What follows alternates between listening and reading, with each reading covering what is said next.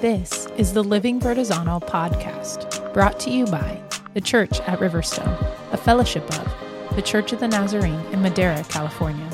Today's episode focuses on the faith of a Canaanite woman found in Matthew 15 21 to 28. Together, we will be discussing the good news of Christ with us. Hi, everybody. I'm Nick, I'm Natasha. I'm Brittany. And I'm Derek. and we are the Living Vertizontal podcast back with you this week between Christmas and New Year's. And I'm just going to throw it out there right at the beginning. Uh, we are actually recording this episode on Sunday. So if you're listening to it, I know it's Wednesday morning, but it is Sunday. So Merry Christmas, right? Yeah. Merry Christmas. Uh, we hope you guys have uh, had an awesome time with your families this week. Um, but we're glad that you're joining us. And so, uh, as you join us today, we are uh, just continuing our journey through Matthew. Uh, our passage is Matthew 15, verse 21 through 28. And as a reminder, uh, last week in in Matthew 15, 1 to 20, we talked about God's focus on purity of heart rather than purity in tradition, the purity that the Pharisees were speaking of heavily. And this week, we're going to just continue uh, to talk about the expansiveness of the kingdom of heaven in the context of Jesus' conversation here with a Canaanite woman. So, uh, today, uh, Natasha is going to be doing our reading for us. So, Natasha, would you take it away and read this passage? Yeah. So this is Matthew 15, verse 21. Leaving that place, Jesus withdrew to the region of Tyre and Sidon. A Canaanite woman from that vicinity came to him, crying out, Lord, son of David, have mercy on me. My daughter is demon possessed and suffering terribly. Jesus did not answer a word. So his disciples came to him and urged him, Send her away, for she keeps crying out after us. He answered, I was sent only to the lost sheep of Israel. The woman came and knelt before him. Lord, help me, she said. He replied, It is not right to take the children's bread and toss it to the dogs. Yes, it is, Lord, she said. Even the dogs eat the crumbs that fall from their master's table. Then Jesus said to her, Woman, you have great faith. Your request is granted. And her daughter was healed at that moment. All right. Thank you for that, Natasha. So, um, definitely an interesting passage. Uh, let's just go from there. What are you guys seeing? What are you hearing in this passage? The first thing that really sticks out to me is the recognition that that she's a Canaanite woman, that Jesus is, is a Jew, and and she um, she approaches him in a manner that would honor the position that that not everyone necessarily recognizes within Jesus. She recognizes him as Lord. Um, and then she continues on, and uh, Jesus acknowledges, you know, that he came only uh, for the lost sheep of Israel. And yet she continues persisting and, and calling out and and there's this reference to dogs which in that context would have been um, kind of a, a, a an egregious statement to make towards someone you know calling them a dog. And dogs at that time were scavengers. They were seen as like a nuisance you know and so uh, there's just this this almost separation made and so there there's a lot of contextual things going on I think that can kind of help because we look at it and we think dog and we think of dog like a pet but that wasn't really the reference Jesus was making and so there's definitely this this underlying contextual stuff that can really help us to understand what's what's being said here or what Jesus is trying to communicate. Yeah. So the thing that I'm seeing is there. There's obviously this very clear distinction that seems to be being drawn in this passage uh, between you know the Canaanites and the Jews. Right. They're they're the Canaanites are understood as the other. I guess is a, a way that you could say it. Like they are the outsiders. The Jews are the insiders, and Jesus is initially, you know, in the in the opening part of this, well, in the the first half of this exchange, Jesus is kind of painting the picture of for lack of a better term, the dichotomy that exists, right? Like that you are either a Canaanite or you are uh, like a, an outsider, a Gentile, or you are a Jew. Like there's there's two camps you can exist in, and she clearly exists in the other camp, and we are over here in this camp. Um, and then he kind of continues on the conversation from there. I think before we go too much further, it is important for us to always hold this in context and in conversation with what has come before because uh, the authors of the Gospels are very intentional at how they bring these stories together. And as a reminder, you know, last week we talked about um, that which defiles us and this understanding that it's really the heart that it either defiles somebody or or marks them as pure. And um, if you think back a few, well, a number of weeks ago, a couple of chapters ago, um, Jesus has this conversation and identifies that those who are obedient are the ones who uh, are a part of my family, right? When when they have people say that, oh, your your mother and your brothers are outside, and he says, well, who is my mother? Who are my brothers? Um, but those who do the will of my father, they are my mother and my brother.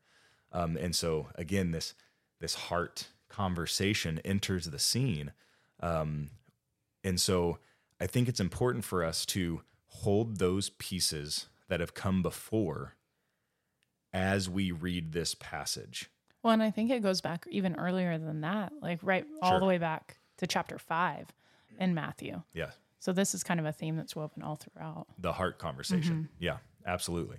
And, and so it would be easy if we just, you know, if you're just tuning into the podcast or if you just pick up a Bible and, and turn to Matthew 15, 21, you might get a really weird picture of who Jesus is.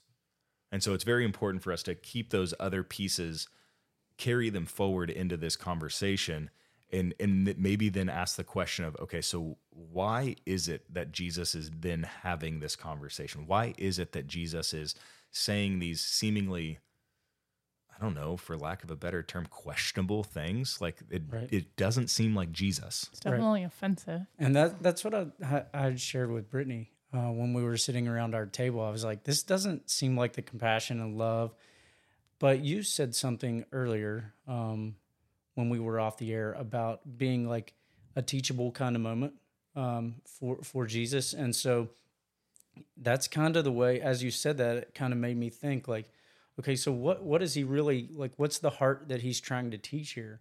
And for me, like he's trying to teach the importance of not just like uh, blindly following, uh, you know, a fad or following something, but following like with faith. To me, that's what I'm seeing. Like he's he's trying to teach like the importance of faith and what that looks like and what that can produce, because we saw that earlier with the centurion.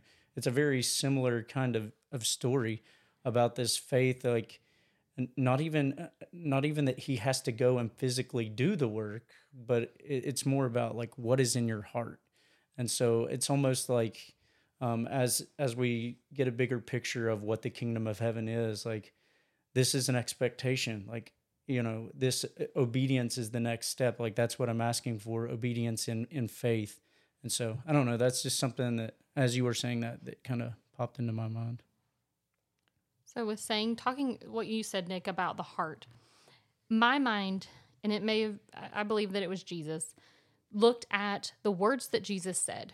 And he is, the, the disciples ask him a question. And this is the first time, I think, correct, that somebody outside of the Israel went to him and asking for something. Is that correct? Well, we have the the centurion, Centurion. for sure that I can think of off the top of my head. That was a few chapters ago. So a kind of similar situation to this.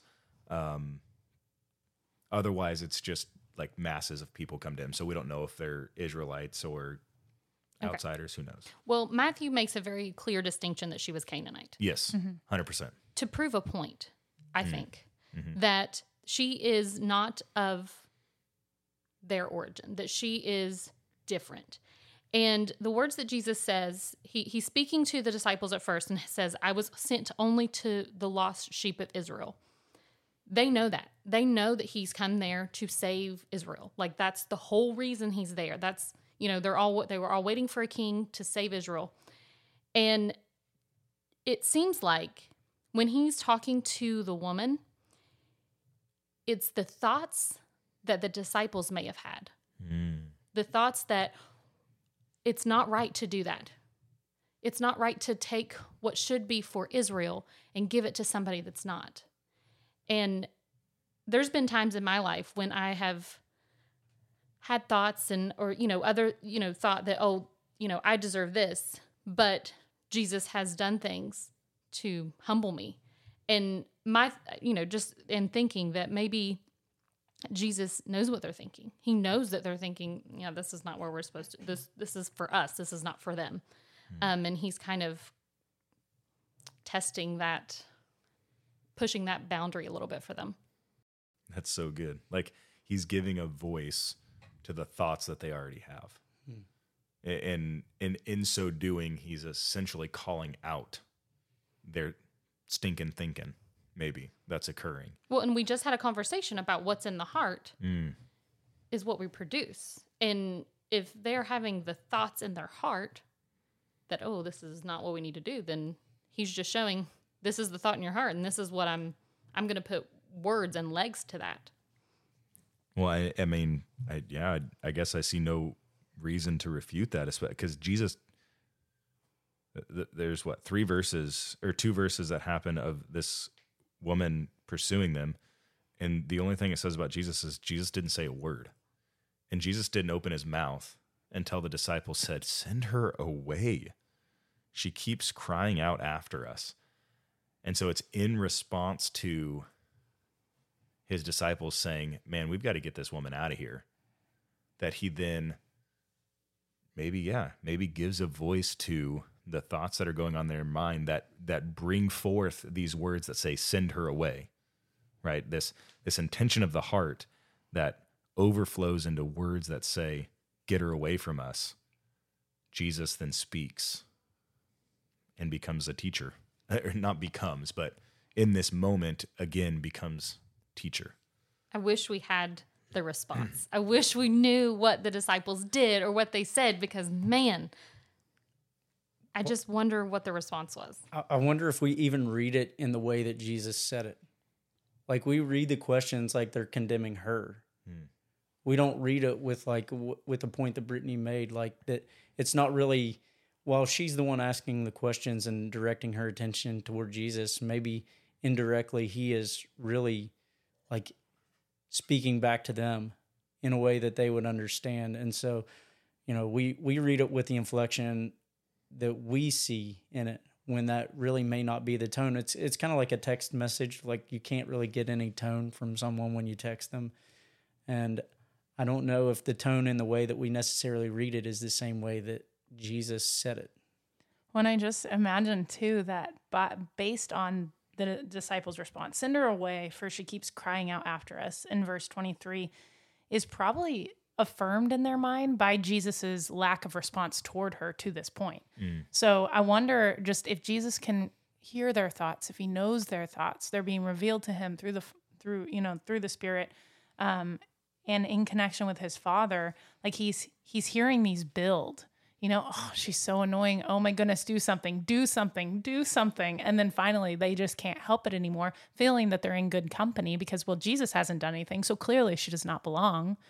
And um, I don't know. And Jesus just standing from the outside, seeing it all and allowing it to go forward so that way it continues into um, continues into this like living parable almost where this teaching moment. I just i when i think about that goodness how many times have i presumed to know the thoughts hmm. of god? How many times have I stood back and not said anything and let something persist when I should have said something? Hmm. Hmm. And like that that's what made me think like Jesus was he didn't say a word. And their thoughts continued and their thoughts continued to act you know to to words. And then G, that's when Jesus you know kind of shut it down. But how many times have I stood back and just let the words happen? Oh man. Or how many times have I been, you know, privy to someone trying to reach out to me as an extension of Jesus and they still reach like what they were hoping for, but like you miss out on that celebration in the same way when you kind of neglect or reject that that thought. Like I almost imagine if if I were there that in the shoes of the disciples with with that thinking in mind that I would have walked away kind of defeated because you know instead of instead of responding with the heart and the intent that Christ would, the compassion and love that Christ would, I responded in the way that I I see fit. God still does what he he what what you know what he wa- was hoping to accomplish, but because I didn't join in, like I kind of walk away defeated instead of rejoicing with them. I'm kind of walking away in a mourning, not that they received what they what God intended for them to receive, but because I my heart wasn't in the place that it needed to be to to to come to that place of of rejoicing with them. So you have that conviction there that's which is still good, shaping which, and forming you it, for the next opportunity. Right. I love that in the in in the midst of opposition, she was still persist, persistent. Like in her mind, she was she was trusting Jesus for this healing for her daughter. And in the face of people who knew exactly the one who could take care of this, like they were kind of trying to brush her off, but like that wasn't that wasn't going to be enough to her. Like all I need is a morsel. I don't need the whole meal. I just need a morsel to see like healing take place. And so it's almost like in a sense like she's just wanting a mustard seed and she, she's got the faith of it but she just wants that little touch like just i just need a piece of it. And like i know it'll be i know it'll be well. And so in the midst of opposition from the place that you wouldn't expect it to come um, she still doesn't like bad an eye doesn't like she says what what did she say? Yes? Like in, in response to Jesus Yeah, yeah. when he says it's not right to take the children's bread. she's like yes it is yes, it is, Lord. And so, yeah, I just, I mean, in, in the midst of opposition, she's like, no, I, I know this is right. I, I trust that you can do it. I have faith. And yeah, that is uh, immeasurable faith. I was struck by Jesus's response here as we were talking that I guess when I see a heart issue, I, particularly it goes back to my kids most of the time because that's who it is. Um, I feel like that I'm most consistently discipling because we're we're doing life together. And when I see a heart issue, my tendency is to pull the weed right then. Um, instead of allowing a situation to cultivate that allows me to teach and instruct with the surrounding situation as it unfolds in a way that actually teaches them experientially instead of doing some sort of direct instruction where things are more abstract than practically realized.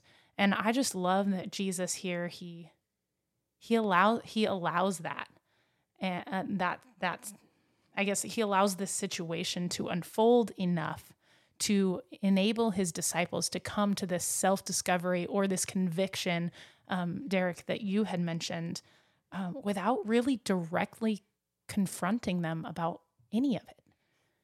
And I feel like when we're spirit led as we disciple those around us, this is what that looks like that the Spirit places in our heart the right things to say and respond, even if they seem contrary to what should be the, like intellectually, what should be the right response or the correct response in that moment. It goes almost a different direction to lead and create this situation that's a teachable moment. And I just, I don't know, Jesus checked me on that just now, I think.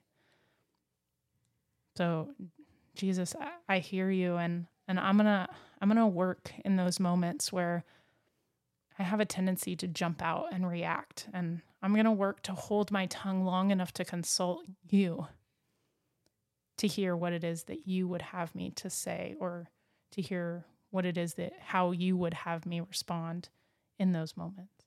I think you made a great point in in recognizing that the conviction is a good thing. I know we've mentioned that a few times throughout like our episodes, but you know, in this vertical living, like I think there has to be a point where we come to we recognizing that that conviction is a good thing. Like when we gather and we talk about seeing the good things, I know that that's been mentioned several times, like the conviction that Jesus brings because you know he loves us too much to allow us to stay. And you know, I can I can imagine what it would have been like for the disciples, like I know if I were in their shoes, I would have walked away kind of defeated, knowing that I didn't do it right, but that I also know like the grace of God gives me another opportunity. And so it's a chance to learn that I don't have to respond the same way. And so like that's that's such a great thing to to never forget.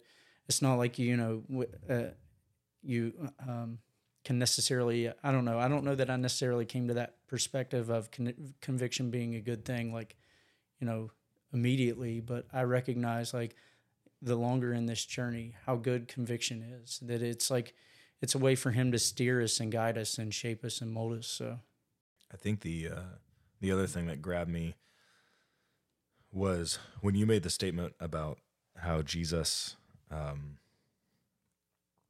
like handles the interaction as a means of him teaching uh, and kind of living the teaching that he's already done, like living it out practically, allowing them to see kind of uh, in a hands-on way what it looks like, what he's already explained. I think the Canaanite woman at the same time is also a fleshing out of some of the things that Jesus has been talking about and teaching about. Because back in Matthew seven, we we have like Jesus teaching on like uh, uh, asking, seeking, and knocking, right? And like just this this relentless pursuit. Uh, and how in our faith journey, in our faith life, this is what we are called to, where we are relentlessly pursuing Jesus, and, and, like God, right? And the Canaanite woman embodies that relentless pursuit in the face of adversity, in the face of difficulty, in the face of insult from the very one who she's coming to, right? She continues to pursue because she knows that regardless, like the only one who could do anything about my situation is the one standing in front of me. So I have no other option. I continue to pursue. I continue to ask. I continue to seek. I continue to knock. And I'm not going to stop because I know he's the one who can do something about it. And so I, I think that that just, it, it was almost like, like both Jesus and his words and the way he handles the situation and the Canaanite woman and her words and the way she handles the situation act as a twofold concrete example of everything Jesus has been teaching for the disciples to see and experience and understand and, and kind of integrate into who they are as the disciple who is soon going to be and, I say soon because we're in chapter 15, you know, chapter 28 is when we get to the Great Commission, but they're soon going to be sent out in expectation of living out this expansion of the kingdom through them.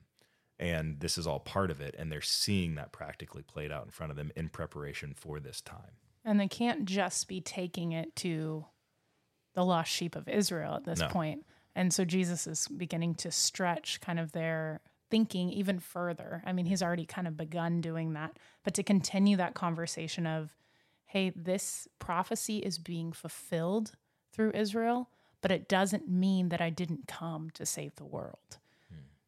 And which is good news, I think, for all of us sitting around this table because I think we checked, and none of us have any sort of uh, Jewish. Jewish. roots. Nope. So, well, and we we're already grafted know, in. We already know that Jesus says that it doesn't. Being a Jew is not a birthright; it's a heart obedience conversation. So, she also un, like, and maybe this is God just being God and working all things out, but she is is persistent in pursuing Jesus for the life of her daughter.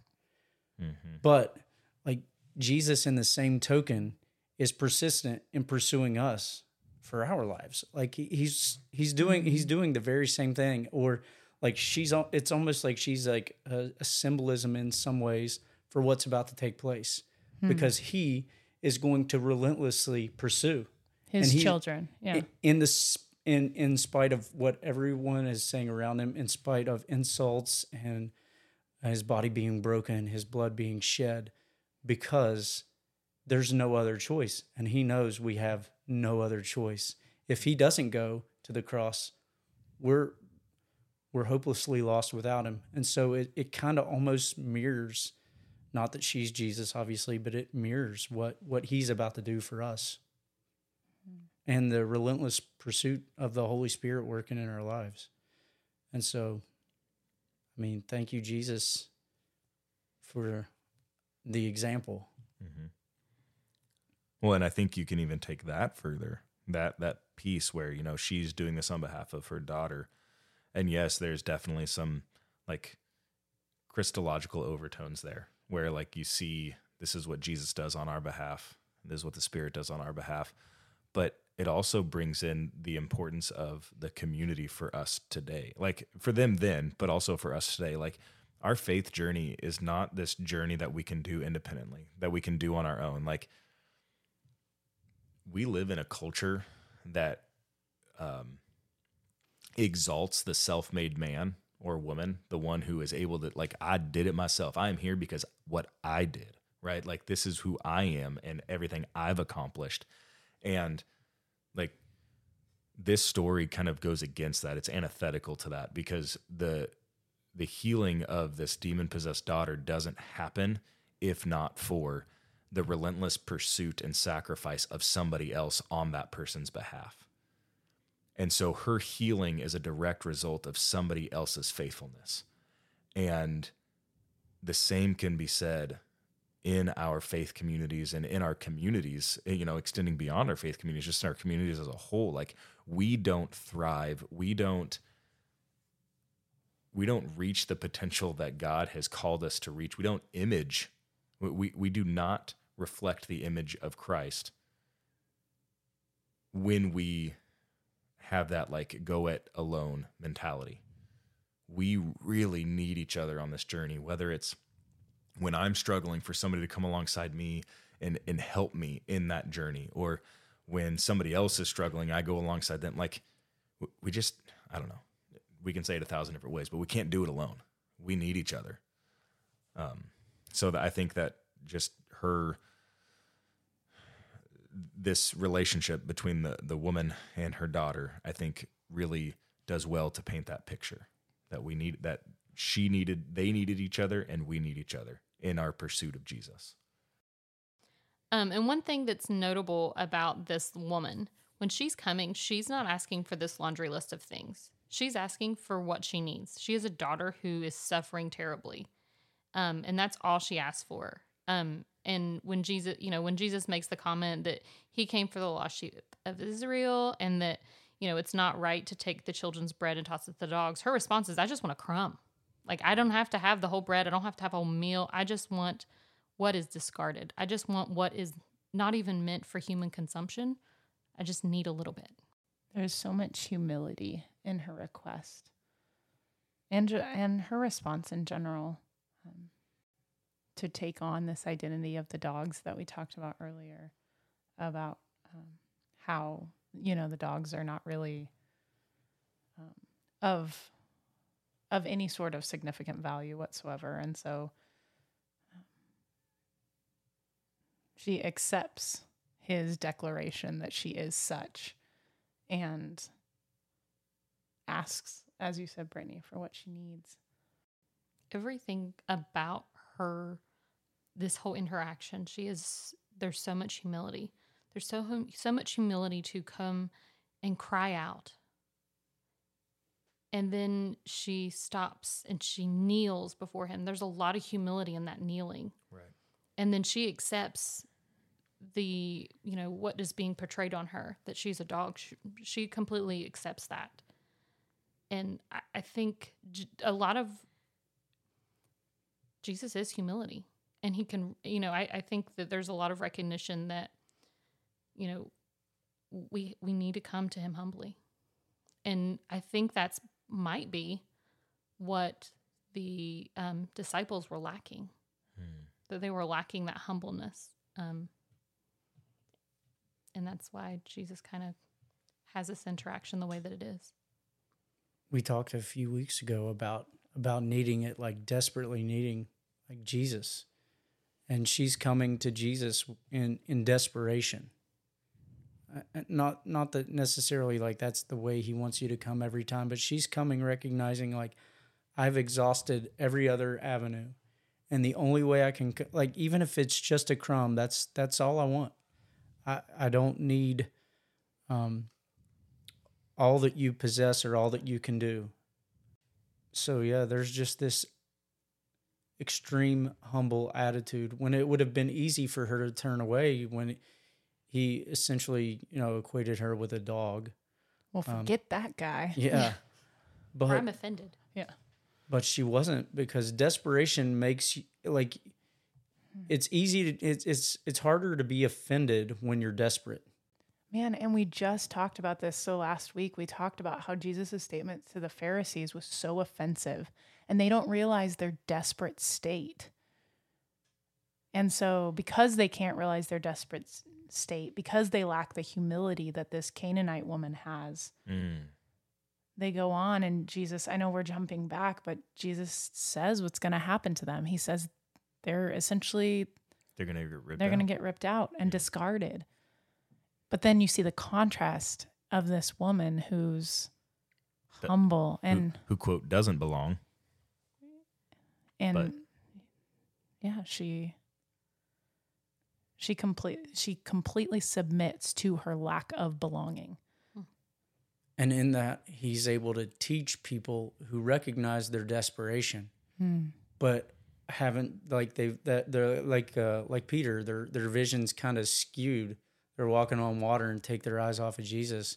And so like even in the midst of that, he's willing to teach. So if you're practicing like listening and hearing and responding, you can take this opportunity to like be corrected. So there there's a lot going on in this like short amount of of Yeah, verses. A lot more than I would have thought Um, initially. I mean, you have so many different perspectives. Someone who's humble in need of desperate need. Um, you have others who, you know, are responding in the way they think because Jesus isn't saying anything. They think they're responding correctly, and and Jesus uses it all. He uses her as an example of what great faith looks like, and I feel like, you know, he's using the disciples in a way of of correction or you know re-steering reshaping molding conviction whatever you want to call it so there's there's a lot to to take in just a few verses feel like it causes me to ponder. So we go through different seasons in our lives. Um, some of them we're on top of the world, and we it's really difficult in those moments, I think, to see or to remember how desperate we really are for Jesus. Um, and then there are other seasons where he really, like a life circumstances, he allows us to be brought just to our knees, collapsing at his feet, recognizing our desperation. And it's a it's an uncomfortable prayer to pray, but it's almost like you see here how important it is for Jesus to keep you in a desperate state. A state where you constantly recognize your need for him. I mean, the reality is not a single one of us can save ourselves. And as such, we we are in a desperate state. Every moment we desperately need the the salvation that that Jesus offers. It's not just this one time when I pray a prayer and then I'm delivered and now I just am in the kingdom of heaven. It's like this every single moment of every single day. I am so dependent and and in need of his continued deliverance. Mm-hmm. Because every day as I still live in this body that I am in, there is the tension that exists between the kingdom of heaven and the kingdom of this world and the flesh that I I wear. Mm-hmm. And I I have to surrender that daily moment by moment and allow Jesus to continue to deliver me. I, I, that's what it means for me to live in the kingdom of heaven today. It's a continual submission to the lordship of Christ, which means that I am fully dependent on him moment by moment. And you're right, when things are going good, it, it can it can I can find myself in a place where I forget about my dependence. Because I get so focused on temporal things, I lose sight of the eternal with Christ. But the reality is, even in the midst of the temporal, like I am fully dependent on his deliverance every single moment because I need him to save me continuously, to, to save me from, from the intentions and inclinations that I may have, and, and to continue to purify me of those things as I submit them to him and, and listen for his leadership and his guidance and, and then live out that in my life. Um, yeah, it's we are we're we're in desperate need of his uh, of his deliverance. I, I, even wrote that note in my Bible. I said deliverance is a moment by moment thing. We today in our table group that was one of the focuses towards the end of our conversation um, was about this idea that Jesus has to be continually saving and that we have to maintain I guess maintain this desperate state although I don't know that those were exactly the ideas all right. full fledged out there. But well, and I know these words might fail, right? They people, some of you listening might hear this and go, "Man, you guys are skating on thin ice." But the reality is, whatever words you choose to use, we are fully dependent on God, moment by moment. And if we ever find ourselves in a place where we think we are no longer dependent on God, we're probably not in a good place. Or we're yeah probably at least in a dangerous place if nothing yeah, else. we're, we're in a dangerous place probably a place similar to that that the pharisees found themselves in in last week's conversation. So. it's, it's like using the words like like salvation. Like if we use those words in a past tense form we're we're equating it to a one time a one time thing. And as you stated it's an ongoing I, I like what you said last week about it's it's that i have to become nothing so that he can become everything. Um, really, that's that's what we're left with. Either he's everything, or you know we don't like the other option, but he's either everything or he's nothing. And I think kind of maybe bringing this conversation to a close and and marrying it with I mean what today is. It is Christmas like I already said. And so Christmas is is such a big day because it is the day of Emmanuel, God with us. And because Jesus came and put on flesh, living this life, exemplifying a life of humility, and walked in front of us to be able to, to live a life of example as well, and continues to walk with us because he is still Emmanuel, he is still God with us. We can live the life that we live and walk on this journey that we are on and continue to experience his deliverance daily because he is with us. He is not removed from us somewhere far off where we have to be like, Oh, Jesus, where are you? I need your deliverance now. He is literally walking in step with us as we pursue him and able to continue this like daily deliverance, this daily uh, calling us into the life that He is He is prepared for us. Uh, this this life of righteousness uh, that that He desires for us. Um, I know we've used the word salvation a lot today. The, this saving, independence, and deliverance, and and another word that I think we, especially you know, being a podcast from the Church of Nazarene, another word that would be important for us to bring in is this conversation on sanctification and how, like, even that is just this continual journey where we are being purified, being brought into like righter relationship with Him, a, a better reflection of Him on a moment by moment basis where we are loving Him more and loving others more. And as we continue to grow and mature and experience this transformation to his image, we we lose ourself more and more because he becomes more. And all of that, again, all of that is only possible because Emmanuel, God is with us.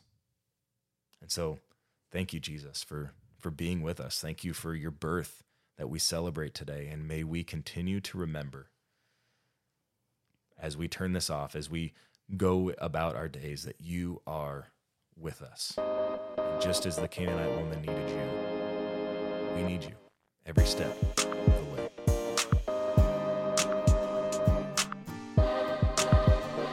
Be sure to follow the Living Vertizano podcast to stay current on all our new releases.